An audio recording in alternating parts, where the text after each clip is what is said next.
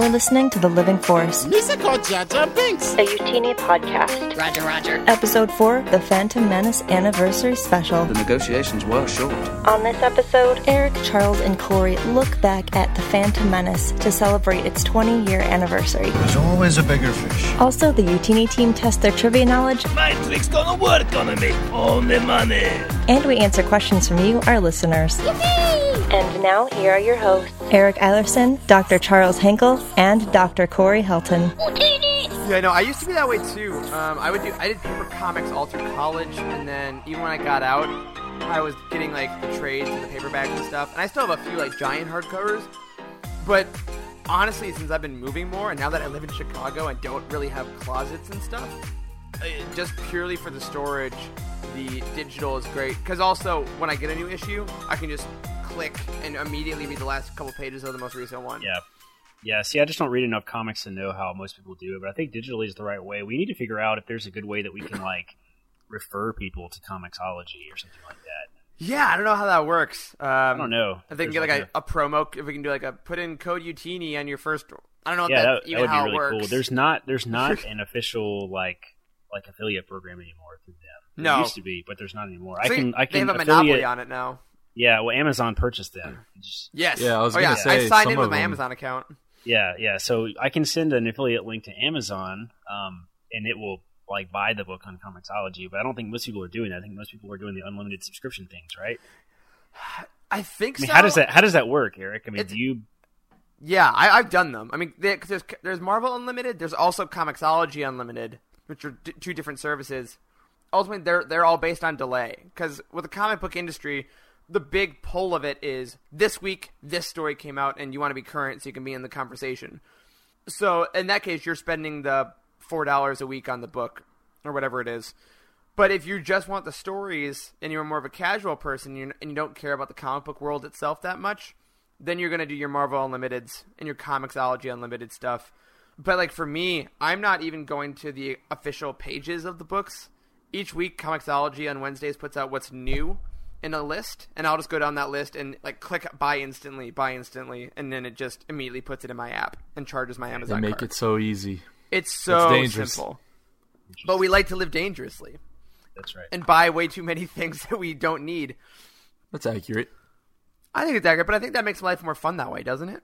It does. At last we will reveal ourselves to the Jedi. At last we will have revenge. What makes life more fun than recording a new episode of the Living Force Podcast? Episode 4, A New Hope.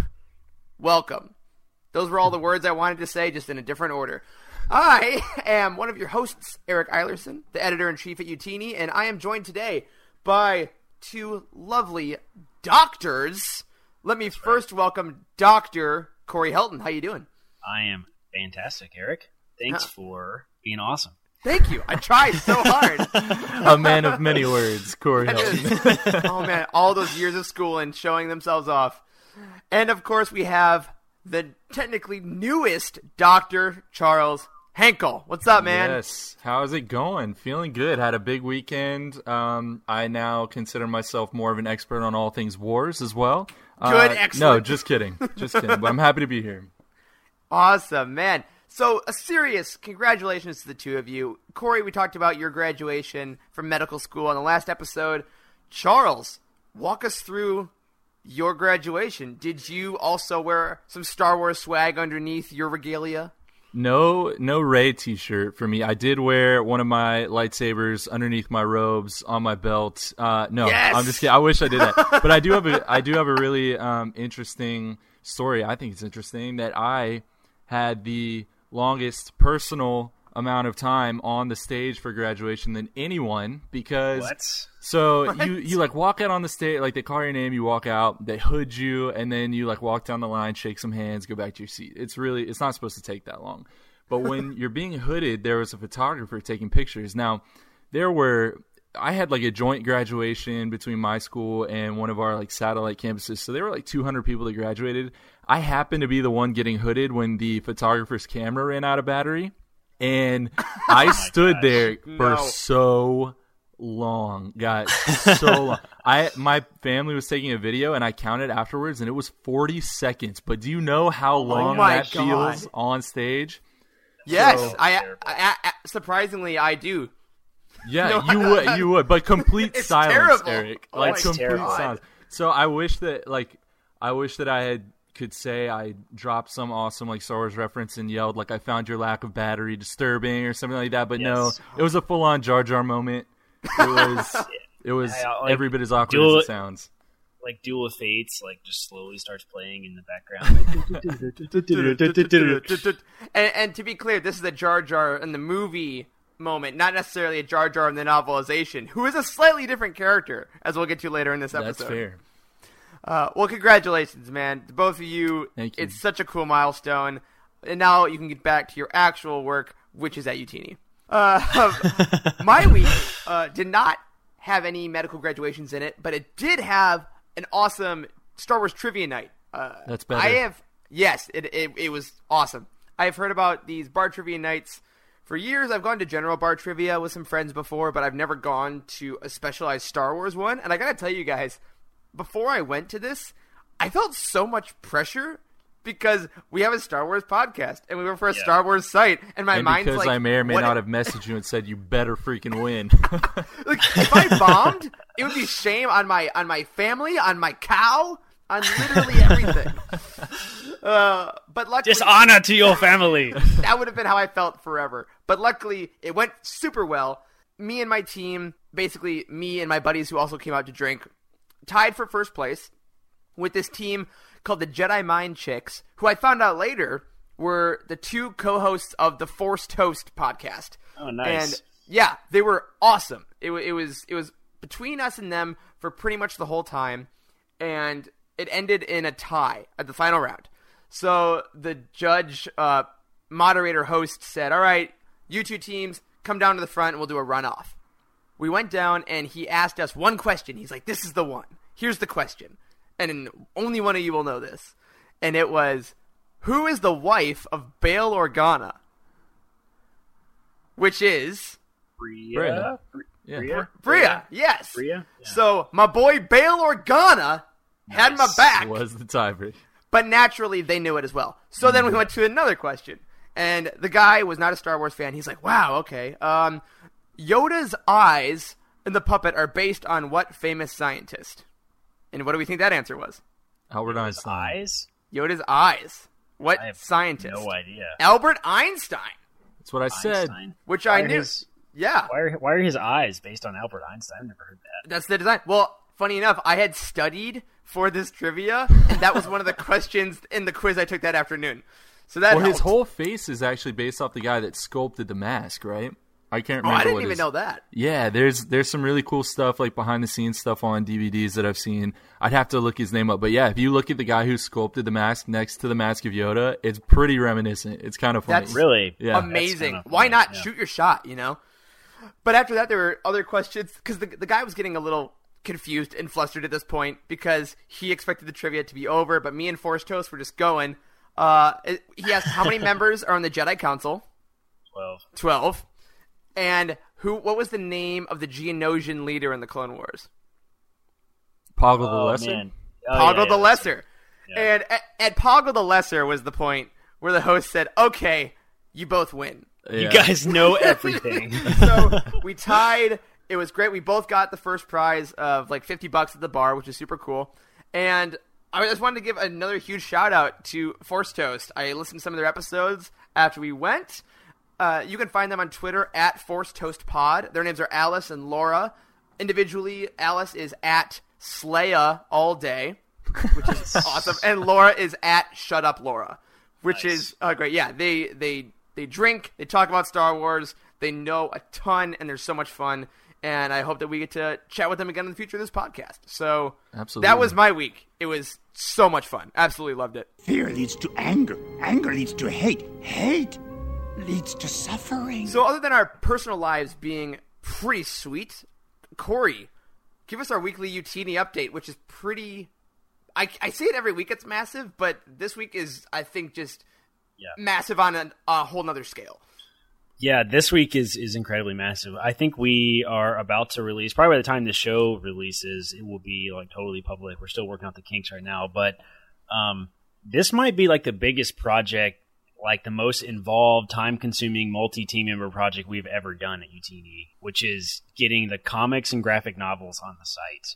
That sounds like not a big deal, but if you think about like every single comic book or graphic novel has a whole row in like an Excel sheet, like you have a title, an author, the writer, the artist, the date it shows up on the timeline, like there's all this technical information that we gather for all these, and you have to like get the image and download it and format it correctly, make it ready for the internet. I'm having horrible sort of flashbacks, Corey. Stop. Oh man, yeah, it's really time consuming, and we had like probably I don't know. 5 to 7 people have been working on this for like 2 months or something like that. And we have 728 entries on the website. And they're beautiful. Oh my gosh. Yeah. Yeah. Sorry about that clapping there to our editor. I'm sure that just maxed out some stuff, but I thought it deserved applause. Wipe them out.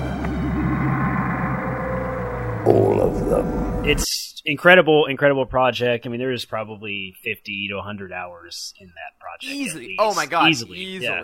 Yeah. Easily collectively. Myself, I've had to like do all kinds of crazy changes to our timeline. So hopefully by the time this is aired, you guys can go to youtini.com, go to the timeline. You can see where all the comics and graphic novels fit in next to the novels. And once we get the bookshelf out, which is coming soon, it's almost ready. That's my next big project. Once that's out, you can go on and log what comics you own and what you've read and what you haven't read, and it's going to be awesome. So every single comic book has got its own page on youtini.com. We'll probably start reviewing those too. We need to gather the information about who on our team is the big comic readers. That's right. Get some stats out for those reviews and stuff too. But super excited. We are up to, I think, 1,100 total entries on the website. Woo. Books, comics, graphic novels, and adult stuff. So. Still have lots to go. We still have children's books. We still have junior novels. We still have reference books. There's a lot of Star Wars, guys. Give them a moment, for pity's sake. But yeah, so huge addition to the site. And we will, as always, keep you guys in the audience posted on everything we're doing. And last thing I want to do in our little news section here before we get into some content is a thank you to Randy from the Legends Library podcast. Randy is a fantastic podcast host over at Legends Library. If you haven't listen to them before, definitely give them a listen. They go through, as it sounds, a lot of Legends titles and give a lot of great conversations and reviews over there. But Randy sent us last week a really sweet, beautiful message. It was kind of welcoming us into the podcast community, which has already felt so warm and awesome. But he just really, really touched our hearts and was really sweet. So I wanted to give Randy a shout out. Thanks, man. It was really awesome. You're awesome. Yeah. Yeah, Randy has been a good friend of ours for a long time. We've coordinated with him and done a couple of collaborations together. We were on his show several times several months ago. He was in our Slack channel for a long time. Randy's a great guy. Shout out to Randy. Go check out his podcast. It's very good. And yeah, listen to the nice thank you that he sent us. So sweet. As many of you know, and as you and Corey and Charles know because it's in the outline, we are coming up on the 20th anniversary of The Phantom Menace this year, like almost to the day. Once this podcast is released, it's going to be a couple days before 20 years, 2 decades of Phantom Menace we've had. And in a little bit, we're going to get into our personal experiences with that movie. But before we do, I wanted to highlight a prequel adventure that has to do with that a little bit that many of you may have already listened to, which is Dooku: Jedi Lost by Kevin Scott, the audio drama. We've talked about that a couple times on this podcast before, but now that we've all finished it on this team, we're not going to go into any spoilers. I just wanted us to give our overall impressions of the project, because a couple episodes ago, we gave our initial thoughts and some kind of ideas, but now that we're done, Charles, I'll start with you. What was your overall thought about Dooku: Jedi Lost? I think for me, it accomplished two things. One was making me care so much more about the character of Dooku. He is now one of the more interesting villains I think that we have in Star Wars, with some of the most backstory that we have of anyone, really only second to, I would say, Anakin or Darth Vader himself. So, I mean, that was wonderful. And now when I see him on screen, when I'm watching, Attack of the Clones, I actually care a lot more. And of course we got a lot with the Clone Wars. But it added a lot to the actual film. And the second thing was just the entertainment value, because that audio drama with all of those voice actors and all of the background music and the sound effects and everything, it was so much fun to listen to. It's relatively short. Like, I think it's like 7-ish hours. Yeah, I said it was 9, I think, a couple episodes ago. That was wrong. Did you? Absolutely wrong. Yeah, it's 300 and something minutes, I believe, isn't it? Yeah.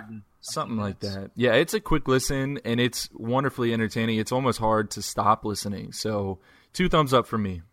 Yeah. Corey? Yeah, I'll second that. I loved it. It was very good. It was really cool to follow Master and Apprentice with Dooku Jedi Lost. Yeah. Because they have similar characters. Has a very similar feel, and we got a lot of really great sort of new material. Like, for example, most of the there's not a lot of books that deal with a lot of like young Jedi stuff, like what's it like to be in the temple and grow up there. And we got a lot of like kind of cool just friends joking around stuff, and that was awesome. I love that, like, kind of kids, like, you always hear about the Jedi Knights and the adventures, but you don't get a lot of like what the kids are up to, man. Yeah. And it's cool. I liked it a lot. It was very new and very different. The huge cast was awesome. I really liked hearing lots of familiar voices. Almost all of the major Star Wars narrators, I think, were in there that do the audiobook. So it was really cool hearing their strengths and how they would tackle characters. It was great. I liked it. I liked it a lot. If you have read Master and Apprentice, I would definitely immediately pick up Dooku Jedi Lost. I don't think this is one you'd want to miss. And yeah, Dooku is a cool character now. Like, just like we said with Master and Apprentice, like, I didn't really care about Qui-Gon before that book, and I didn't really care about Dooku, I don't think, very much before Dooku Jedi Lost, and now I do. So I liked it. It was worth listening to. It's not like, I don't think I'd give it 10 out of 10. I mean, it's like, story-wise, it's really good, but it's not like knock your socks off good. I think the format and how many voices and stuff there were in it definitely make up for any sort of lags in the story. Absolutely. Yeah, I'm going to back you guys up pretty 100%. I loved the kind of Harry Potter, Star Wars-esque stuff we got, which is something that Charles talks about in his full review, which is on the site right now. I loved the fact that we got some personality with Dooku. I feel like he can sometimes be a little two-dimensional evil, and Scott really did a great job writing him very well. As an actor, it was really fun to kind of hear a play. Kind of going through Star Wars, because I don't get that a lot, cool. and it made me feel like that's something I want to do now. So hey, PRH, anytime you need, I'm here for you. So definitely go check out our full thoughts on Youtini about Dooku Jedi Lost. And now we're gonna take a quick break to hear from one of our members about their thoughts about their favorite Star Wars book, and then we'll be back with our thoughts about The Phantom Menace. Be right back. Thanks for listening to the Living Force podcast. My name is Jared Mays, and I'm new to the team here at Youtini. You can read my first piece for the site, in which I compare Master and Apprentice with the Jude Watson Jedi Apprentice series from the early 2000s. But today, I'm here to tell you about one of my favorite Star Wars books, and it's a book that I snoozed on at first. It's a book that I thought, well, is there really anything that I need to know about this character during this particular point in time? But I couldn't have been more wrong. The book is Kenobi, by John Jackson Miller. It's a book that, of course, takes us to a familiar setting that we all love in Tatooine. It gives us a character that we already are so familiar with at a really difficult point in his life, and it fleshes him out in incredible ways. Plus, we get to learn so much more in such satisfying ways about the Tusken Raiders, the moisture farmers, and maybe even Krayt dragons, but I'll try not to spoil anything. It's a book that'll totally change the way you view Obi-Wan and Episodes 3 and 4, at the very least. I especially want to recommend the audiobook read by Jonathan Davis, who really captures Ewan McGregor's voice perfectly. Welcome back, everybody, to our chat about The Phantom Menace here on The Living Force. So with the 20th anniversary of The Phantom Menace coming up, which is insane to think about, it's been 2 decades since we learned about The Phantom Menace, which is going to keep hitting me as the weeks go on. I wanted to talk a bit about our first thoughts about The Phantom Menace, our thoughts about it since, and how it kind of attaches to the EU, and how, especially with things like Master and Apprentice and Dooku coming out, how does that affect our thoughts on The Phantom Menace? But to start out, let's go Corey. It's 1999. You're in a movie theater. Phantom Menace just ended. How you feeling? I'm like a little kid, bro. Dude, like, same though. Yeah. So let's see here. 93. I was born 93, 99. It was May. I was too young to appreciate. I was like 4 and a half, bro. Dang. Yeah, I was too young to appreciate Phantom Menace. I know a lot of people have really great stories associated with seeing the Phantom Menace. I don't remember it at all, honestly. I have no great memory. My first real memory of seeing Star Wars is definitely Attack of the Clones. I saw that movie twice. It was the first movie I ever saw more than one time when I was a kid. And sure, yeah. That's a big moment for a kid, too, when you realize you can do it again.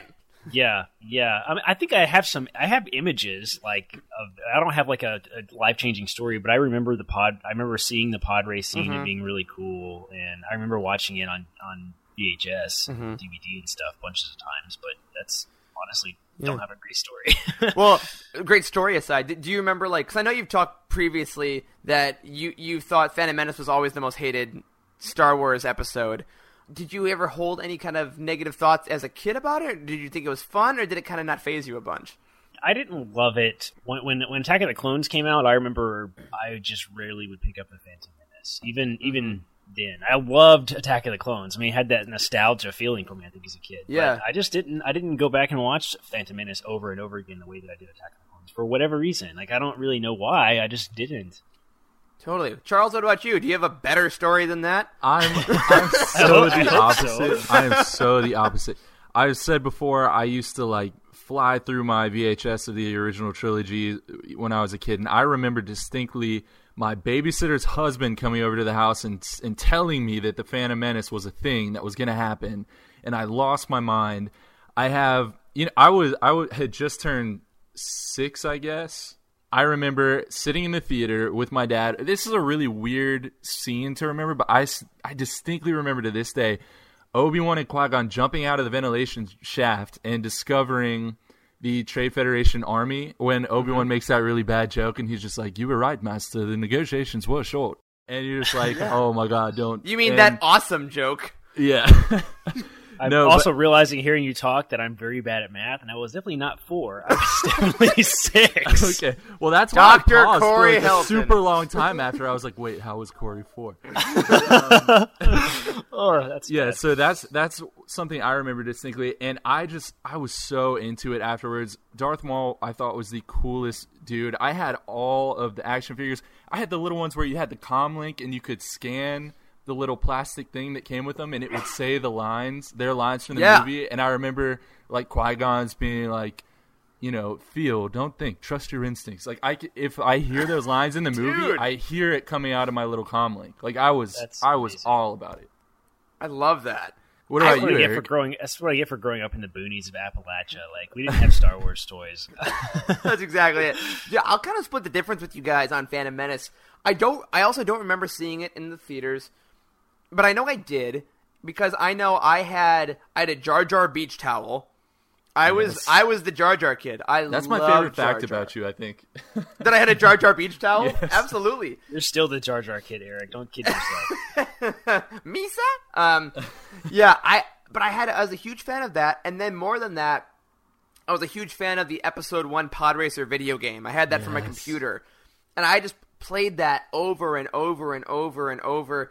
And I remember I could name a lot of the pod racers, which has gone away now. But that was kind of how I kept doing it. I had it on VHS. I had the junior novelization. I remember that cover very specifically, so I know I read that. So I know I was very much into it. I think Attack of the Clones, similarly, I was a little more into because it had more lightsabers and Yoda flying around. I thought it was the coolest thing. But definitely a positive memory. And then I went through a phase where I was like, oh, it's not cool to like the Phantom Menace, and yeah, it does suck and all that stuff. Yeah, I went through that, unfortunately, as well. Yeah, I think everyone does. But now I feel like we're in such a resurgence with the 20th anniversary and in a social media age where we can't separate the projects from the people that made them. Now as an adult, I realize how much the toxicity about Phantom Menace led to George leaving Star Wars, led to Ahmed Best having suicidal thoughts, led to Jake Lloyd having such a hard life. And now all these dark things have kind of caused the whole fandom, and us specifically, to completely look at the Phantom Menace in a whole new way. And now when I watch it, it's fun. I have a great time with it. And now, as we'll get into in a second, thinking about things like Dooku and Master and Apprentice and the novelization, which I just finished yesterday, give me a whole new perspective on it. So on that note, was there any kind of EU material, if either one of you guys, that has really made your Phantom Menace life kind of explode, that has really said, you know what, now when I watch this, I can't not think about this moment in the EU? I had my biggest example of that is probably what a lot of folks' example of that is the Darth Plagueis book. Yeah. Yep. So there are several books surrounding the Phantom Menace.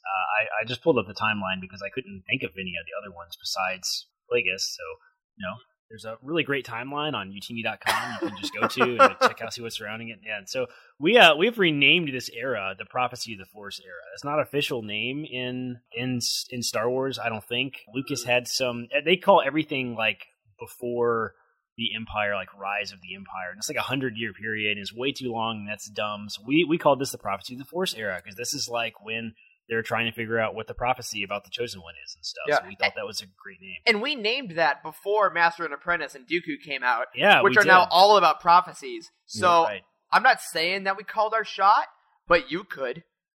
Yeah, totally did. And yeah, so it's cool. So there's a few books here that surround the Phantom Menace. So this is like everything leading up to the Clone Wars. So like there's a few things that are more related to the Clone Wars that are in the Clone Wars era, but the Prophecy of the Force era is specifically all the stuff surrounding the Phantom Menace.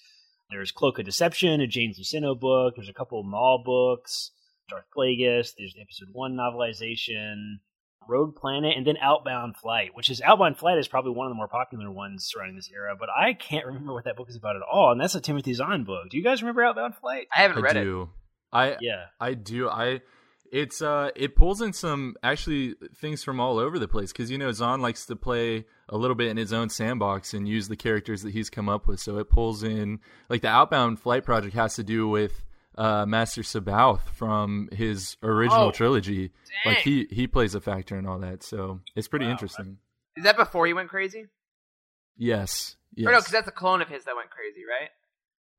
It's been a while now. I think you might be right. Yeah, he wasn't totally cray-cray yet, though. Yeah. So out of all those, Corey, you say Plagueis is the one that really kind of sticks with you?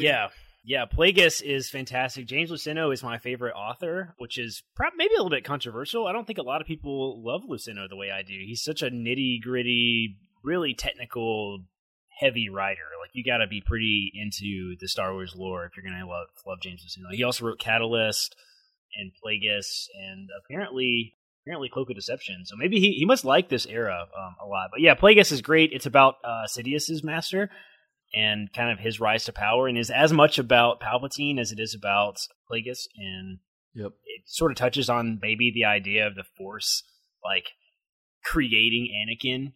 It's like subtly mentioned. No one ever talks about it, but it's subtly mentioned in the Phantom Menace when Shmi Skywalker's like, there was no father. Like a lot of people interpreted that as like, you know, some dad ran out on her. That's guess what I thought until like a year ago, honestly. Yeah, right. I think a lot of people have that thought, and Plagueis addresses that. Like, Plagueis was obsessed with midichlorians and like creating life and making you be able to live forever. And he does this crazy dark side ritual thing that's such a manifestation of the dark side of the Force that like the light side of the universe like responds by creating like life itself. So it kind of implies that that's Anakin being created. So yeah, because I'm not the biggest fan of the Plagueis book. It only because I love my like more emotional stories that are a little quicker reads, and Plagueis is definitely an effort, and it is a phenomenal piece of work. But I will agree with you, despite the fact that it's not my absolute favorite, in that it makes Phantom Menace a much bigger deal. Because from the moment we see Palpatine, we're like, this dude just murdered his master. And you know it in every scene. And every smile has that murderous glint behind it. And now knowing kind of how big his plans were and how much he was manipulating literally everything that was happening. Yeah. It kind of cast this whole shadow over this entire movie. And as I was reading the novelization this week, which is by Terry Brooks, if you haven't read it, the guy who did the Sword of Shannara books, it is a fantastic novelization. It is. One of our team members, Rick, is going to put up his review of it later this week in honor of the anniversary. And we were chatting, and he thinks relatively the same way, that it really takes the story of the Phantom Menace and expands it beyond a script that maybe needed a few more passes to be truly impactful, because the story itself written in that novel has a lot of weight. It really doesn't shy away from the loss and the tension between the planets, and the fact that this is the last thing that happens in peace. Like, war is gonna happen, and everything in The Phantom Menace is all about trying to avoid the war at all costs, and the whole time Palpatine knows it's coming, and he knows it's all working out. And now that I watched that movie, you can see it in McDermott's performance that he's so in control, and he's so creepily calm about it. Meanwhile, people like Padme and Qui-Gon and Obi-Wan are all trying to fight this wave of war that is just an unstoppable wave. And it's awesome. And also the pod race is still badass. So yes. You can't deny that. The thing that I think is interesting, because I'm actually working through the novelization too, and this is my first time reading it.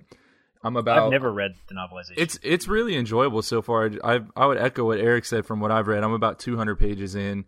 It is almost more of an expanded edition than, say, like the TLJ expanded edition was, because that one was only deleted scenes added in. And The Phantom Menace, it has all of the deleted scenes. Like, it has the whole extended pod race and all of that, but it actually has more than that. So you get even more of the story than you could ever get from, the DVD with all of the extra content and everything added in. Yeah, like the first chapter of the novelization is with Anakin on Tatooine, about the last pod race that he does before they even get to Tatooine. Yeah. And it shows Sebulba wrecking his pod, and it goes kind of like... It tells the whole story behind a line in the movie when he's like, I would have finished if Sebulba hadn't flashed me with his port engine or whatever he says. Like, yeah. It's a whole scene. You get that whole scene, and you know how in the Revenge of the Sith novelization, which, as a reminder, is one of our 5 foundational books of all Star Wars books and is a gem that must be cherished, Matthew Stover does a lot of description of Anakin's power, and he really does a great job about saying, this is Anakin Skywalker, he's going to succeed because he knows he will, and things like that. Terry Brooks takes that. Obviously he wrote this before that, but that is echoed in The Phantom Menace a little bit too. It's pretty great because he kind of takes you within the mind of 9-year-old Anakin as he's becoming powerful, and as he's seeing things before they happen, like Qui-Gon says. And instead of just taking Liam Neeson's word for it, I really like how it gets us inside the mind of the Jake Lloyd Anakin. So now, next time I watch it, now that I've finished it, I'm gonna see those little glints of power and excitement within little Anakin. Yeah, and Jake Lloyd did a great job. He was however old, he was like 8 years old. He did a great job with it when he was actually, acting out what he had to for the film. But there is a lot more characterization in this novel of him. You do get to crawl inside his head, just like you're saying, Eric. And there are important scenes that I think got cut that do really help that character out a lot. I think one of the most important scenes that was actually cut, but is a deleted scene, is when, in the novelization doesn't name the Rodian as Greedo, but the deleted scene does on the DVD, when Anakin fights Greedo. Yeah. When Greedo accuses him of cheating in the pod race, I think that is so important to his character because you see Anakin presented as like this angelic kid who just loves his mom so much, and he's so generous, and he's gonna fix up a cooling unit for Jira, the old lady who runs a fruit shop. But then you do see that flash of darkness and anger, and that it's already in him as a kid, and unfortunately, that's what gets watered by Sidious over the years, and that's how he becomes who he becomes. Yeah, and to add on to your point, one thing I really love the novelization does, one thing that I love that it does, is it expands the initial Anakin-Padme relationship a lot as well. Mm-hmm. It really takes time to describe their importance to each other, and yes, Anakin, it has the "Are you an angel?" He's immediately smitten with her, obviously. But then you get the moments of he can't stop thinking about her, and he's kind of confused about it because it's like that first crush, that first love when you're a kid. And Padme definitely spends a lot more time with him, and she's saying, yeah, I was thinking about you too. And it is her caring for this kid. And when you're like 14 and 9, there's not an implied romantic thing from her side necessarily. Sure. You could get a little bit of, oh, I'm going to marry you too someday, Anakin. Could be weird since we know they get married. But then you think about it, and it's a babysitter and a kid from 5 years ago being like, you're afraid, and I'm going to take care of you, and I'm going to defend you. And it's kind of a beautiful addition to what they have in the film, in addition to Padme's strength that is also found a lot more in the novel. I think it's a great book for Padme.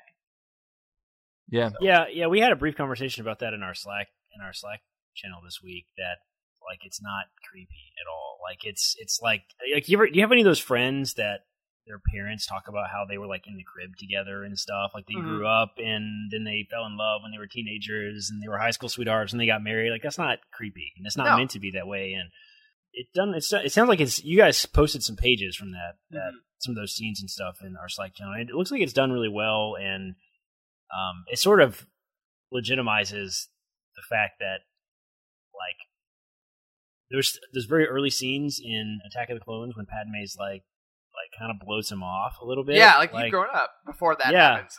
right. It's clear that she's not thought about it in a romantic sense at all at that point. Like she's so focused on her work, and Queen Shadow has done did numbers for like establishing how serious she is about being a senator and all that stuff. And yeah, I really love that. And so Corey, since you brought it up, I want to pivot a little bit to things like Queen Shadow and things like Master and Apprentice and things like Dooku: Jedi Lost, all of which have come out in the last year, which is the year that we're getting the final Star Wars saga movie. We got three projects that all kind of surround the prequels, specifically around Phantom Menace, and like directly after that, I suppose, with Queen Shadow.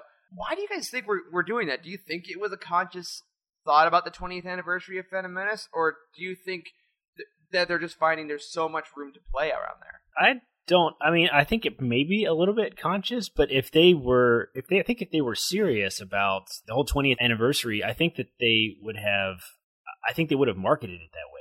Like I think all the books would have like a 20th century anniversary thing on the cover, like the Journey series does. Good point. Those are they have it; it's printed on the cover. So maybe missed opportunity a little bit. I'm surprised we didn't get even a re-release with a special commemorative cover of the novelization.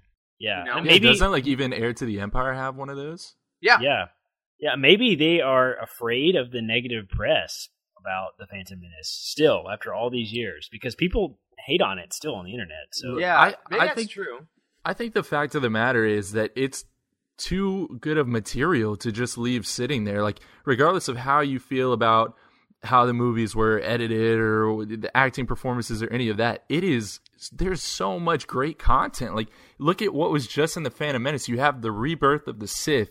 You have one of the coolest Sith that we got in Darth Maul. You have the Jedi arguably in their prime. You have pod racing. I mean, there's so many cool things. Like if you took the Phantom Menace away from the saga and you say, okay, we actually started the prequels with Attack of the Clones, you would miss a lot more than I think people realize. That's true. Yeah. There have been times when I do a rewatch every year of the whole saga at least once. And I don't know if you guys ever saw this. They did a thing called the Phantom Edit a while back ago where they put all three prequels into 1 2.5-hour movie or so. And all they kept from Phantom Menace was the Darth Maul fight. And that's how they start it. And that's kind of like a remembrance that Obi-Wan has to start off the whole thing. And at first I was like, oh, this is great. But now that I've watched it more, to your point, Charles, about all this EU stuff, I think you're totally right. I mean, we get introduced to the Jedi flippin' council. Yeah, I was gonna say that like the actual content of the film maybe is not as I think significant for the grand scheme of things. I mean, you have Darth Vader as a kid, you have all these characters from their children. I'd say what the books really do a great job of highlighting, the movie sort of fails to highlight, I think, a great deal, is like the failure of the Jedi, which we've talked about a lot in the last couple of episodes with the Master and Apprentice. And the Attack of the Clones makes it seem like the Jedi were kind of blindsided by, like, maybe that's the opposite. Like Attack of the Clones makes it seem like the Jedi were not blindsided by Attack of the Clones, but by the creation of the army and the huge war that they're suddenly in, but they totally were. And like, they were totally blindsided about it because of how arrogant they become and all the failures and in like sort of integration in galactic politics that they've been doing and stuff. And like the books have done a great job of really highlighting all that stuff, and like how the Jedi's rise to power is, or the Sith's rise to power is because of the failure of the Jedi. So absolutely. And basically to put a nice pin in this, because as you all have heard, the huge Phantom Menace fans now, from childhood to now, I think that there's been so much content around The Phantom Menace that has expanded it. If you want more Phantom Menace content, if you want to kind of see more of why we love it so much now, we put together a collection over at Youtini all about The Phantom Menace, a book collection that will give you the books and stories that you need to kind of expand your love of the prequel era. Hi, this is Timothy Zahn, author of Star Wars Thrawn. You're listening to Living Force Podcast. I want us to move on to an audience question. We have talked about them for weeks. We've always run out of time, but we are going to answer one. As you said, you can throw these to us at our Discord, at our Twitter, at LivingForcePod, at our email, livingforcepod at utini.com. So this week's question comes from Fransuolo on Discord, and he asks us, which five Legends books would we elevate to canon status? Right, we're in the Lucasfilm Story Group. We say, hey, we're not going to write new books. We can just take this, get rid of the Legends banner. What are we doing? This is exciting. People talk about this too much. Yes, agreed. They talk about it too much. I think it won't happen. Let's say that to start this. This will not happen. No, it's not ever going to happen unless they take characters. I mean, no one is ever going to say, let's just rip the Legends tag off of a book. That's never going to happen. Stop dreaming for it. We don't need that. No, we don't need it. Like, Legends is great the way it is. It's fine. Let them pull content from Legends. You know, that's our formal, I think, opinion of that at Youtini. Thrawn was the perfect way to do it. We didn't just make Heir to the Empire canon. They took the character, made a brand new novel, which is still a great book, and adapted it to the new canon. So I definitely think that's possible. So all that being said. Let's talk about, I think there are like criteria for this. Can we like establish some criteria that would make sense to kind of like, to just pick the books rather than just naming titles outright? So let's say it can't be something that's already been contradicted. So let's stay out of anything that has, like, the Solo twins, anything like that. Like, that did not happen. Things that either... At least in canon. In canon, yeah. So things that don't affect the current canon. So let's take those out of the running. Okay. Let's take out any books that are, like, in the middle of a series. So anything that requires additional content necessarily. So let's try to stick to some solo titles if we can. Yeah, I think it has to add to the main saga. I think it does. Like, I mean, Star Wars is as much a saga of Skywalker-related stuff. Right. Like, I mean, the tale of the rise of the Sith, the destruction of the Jedi, and Luke being the last one left, I think it kind of has to fit into that a little bit. So, like, I mean, I think that would... trying to think what that would even really eliminate. I mean, based on just those two, there's one title screaming in the back of my mind, which I think you'll both unanimously agree with, is Kenobi, the John Jackson Miller book. I think that's a go-to answer for these. If you haven't read it, it's one of our foundational books. It is a tremendous space western starring Obi-Wan Kenobi in his time between Revenge of the Sith and New Hope. Mm-hmm. It is what a lot of people have been kind of clamoring for to be the basis for the Kenobi movie or series that we want. Mm-hmm. And it doesn't contradict anything in canon, as of right now. It's connected enough to the saga, yet separate from any other major characters. It has a bunch of new characters that can be a lot of fun, that has the backing of Tatooine and of Obi-Wan. So I think that is a no-brainer. Would you guys agree? Are you voting that in? Absolutely. It was the number 100%. One thing on my mind. All right. Yeah, I would totally say it. Kenobi fits in perfectly, and so, it tells his story beautifully. So that's number one, Kenobi. What else are we thinking? I was going to say merge the Bane trilogy into one. We'll say it's one book, but merge it into the story of Bane. Merge it into one entry in R5. Darth Bane established the Rule of Two, which is why Sidious became as powerful as he was. So it meets my criteria of fitting into the grand scale. A little bit. And he's been mentioned in canon already as existing, and we got that little Bane ghost thing in Clone Wars. So was deleted. Was that still there? Or was that a deleted scene? No, it's in the deleted. Oh, I'm thinking of Revan. Yeah. God, they almost brought Revan in the Clone Wars. I can't. Yeah. Oh my God. Don't bring Revan to canon. Ooh. Okay. It'd be too confusing. That's controversial as hell, I'm sure. But I don't think they should bring Revan to canon because he doesn't add anything to the main story. He's a cool character, but I don't think that his story is important for the grand scheme of things. I don't think it is. Man, it's got a little warmer in here with that hot take. All right. So, KOTOR is amazing. Yes. Though. Let's clarify that Revan's story is really great. Some of the books that were surrounding the Old Republic MMO game, I would argue, hurt his character a great deal because it got so convoluted, but... Sure. Yeah, I don't think he... But Bane we can agree on for sure. I read the Bane trilogy for the first time this year. Some of the Force powers alone in that are so objectively terrifying that I think they'd add to his legend. So, all right, Bane, congratulations. You did it. You're in the Youtini canon. So we got Kenobi, we got Bane. I think we have already touched on it, so we don't have to spend too much time on it, but I think Darth Plagueis would fit in really well. It does what, Corey, you're saying it needs to, where you learn a lot more about Sidious and his rise to power. I mean, the story of Plagueis is literally told in the film, so it fits in really well. The way it was written, it doesn't contradict anything that we know, so I think we could get that story in there as well. I like that. Yeah. I'm looking through our timeline here. Almost all of it, a lot of the stuff that takes place after the films, I mean, you can't really even consider because it's got so much contradicting story in it. I mean, that's really the big break in, I think, canon and legends is after Return of the Jedi, because it literally splits off entirely. So yeah.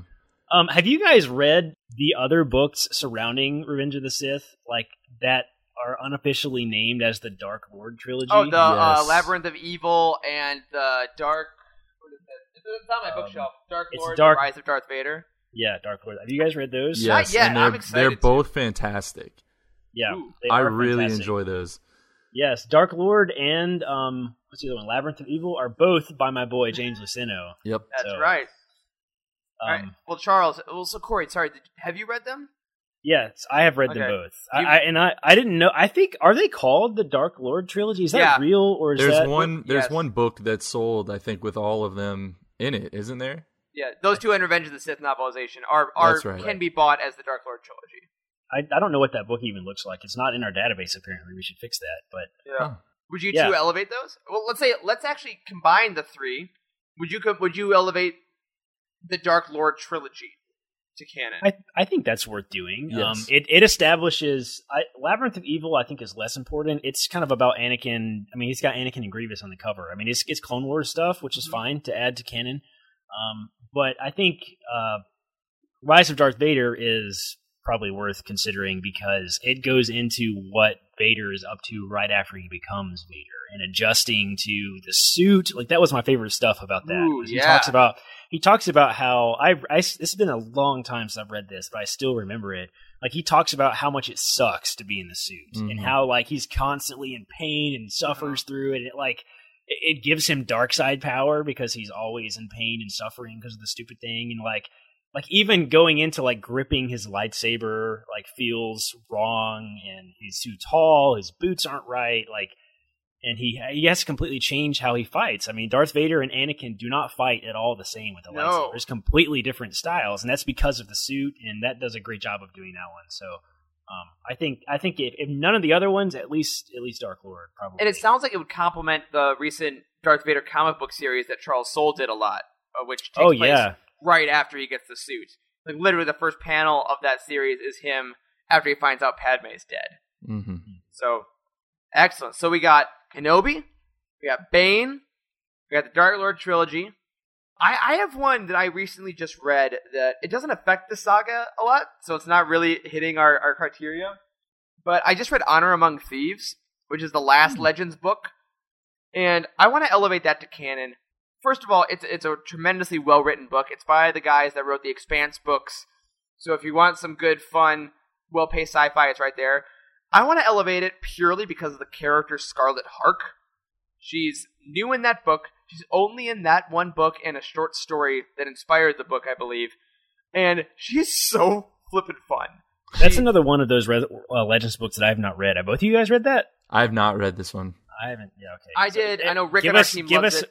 Give us a short synopsis. What is that book about? Right after New Hope, Han is going to go. He's going to spend his reward. Leia says, hey, I need you to do one more thing for us. Go get this spy that we've sent to do some undercover work. She needs it out. And if you do it, we'll pay you a bunch of money. So that's cool. I mean, it sounds like Scoundrels, except it sounds like it's related to the film. So. Yeah. So it's really fun in that way because they write New Hope Han perfectly. Like, really, they got that swagger. And Scarlet Hark she's not Leia, but she's definitely still witty. She's snappy. She's got this amazing amount of agency, and she's just a ton of fun to read. So he gets her. He says, "We got to go." She says, "I got to finish this mission, so you can just, come along for the ride, fly boy," essentially. And it's a lot of fun to see a little more flirtation with Han and Leia specifically, because she's like, "Am I getting jealous of Han and this other woman? That's dumb," and leads into Empire a little bit. So it's a connective tissue between 4 and 5. That's really excellent. So that's Honor Among Thieves. I'm throwing that up there. Yeah, well, those are our 5 books that we've added to canon. There you go, right? That's 5, isn't it? That's 4, technically, right? Is it 4? No, okay, so we said... No, because we said Plagueis as well. Oh, Plagueis. So we have Kenobi. Technically, we just added, 7, because one of them was the trilogy. So it's Bane. Yep. Kenobi, Plagueis, Dark Lord trilogy, and Honor Among Thieves. Those are 5. So on our website, guys, we didn't mention this in Youtini News. This is kind of new. We've added all the podcast stuff to the site. So go to youtini.com. You can find the podcast. We have show notes about every single episode where we link all the books that we talk about. So if you want a quick way just to grab the books that we talk about, if you want to get them as we're literally talking about them on the show, go to youtini.com, find the episode, and find the show notes. And there's links to directly purchase those off of Amazon. It helps us out when you do that. We get a little kickback. I think we get 4%. It's super low, but we get a small amount back in that, and it helps pay for the site, pay for the podcast, pay for our all the fun we have. So please go do that. If you're going to buy Star Wars books and you love us, give us 4%. That'd be amazing. That should be # give us 4%. And we did just post the Phantom Menace collection as well. So all of the stories that are related to the movie, from the novelization to all the other things we talked about, Outbound Flight, Rogue Planet, all those things. We have a whole collection. You can go to that page and find them there if you're interested in checking some more out. And if you think we were totally wrong about any of our Legends books, or you have some that we missed to elevate, tweet at us. Tell us why. Send us an email. Tell us why. We'll read some responses on the show if we get them. Yeah. Thanks, Fran Solo, for that question. That's a great one. Yeah. I would love to really try to make these priority. We're doing these fan questions like this. Especially if we get audio clips. If you want to be featured on the show, I guarantee you, if you send us an audio clip, we will be way more likely to choose that over just someone that writes out a question. Record yourself asking something interesting. We'll play it on the show and answer it. So exactly. Please do that, and either email it to us, tag us on Twitter, or put it in Discord. And guys, I think that'll do it for this week's episode of The Living Force. As always, do not forget to subscribe to the show if you haven't, wherever you get your podcasts, and tune in every week to hear the crew at Youtini talk about the Star Wars Expanded Universe. Please leave us a review. 5 stars would be amazing. To help people find us, it really does help. And head over to Youtini.com for reviews, articles, and comprehensive book profiles on every single story in the Star Wars galaxy. As we said, if you want your thoughts on the show, email us at livingforcepod@youtini.com with either text or an audio clip. Tweet at us at livingforcepod, or join our Youtini Discord community by going to youtini.com/discord. You can find us personally on Twitter. I am at Eric Eilerson. Corey is at DocStarWarsMD. Charles is at C. Henkel. A special thank you, as always, goes out to Matt Davenport and Freddie C., our amazing editors, and Wes, our community manager. Dr. Corey, Dr. Charles, thank you for being here. Thanks to all of you for listening, and of course, may the Force be with you.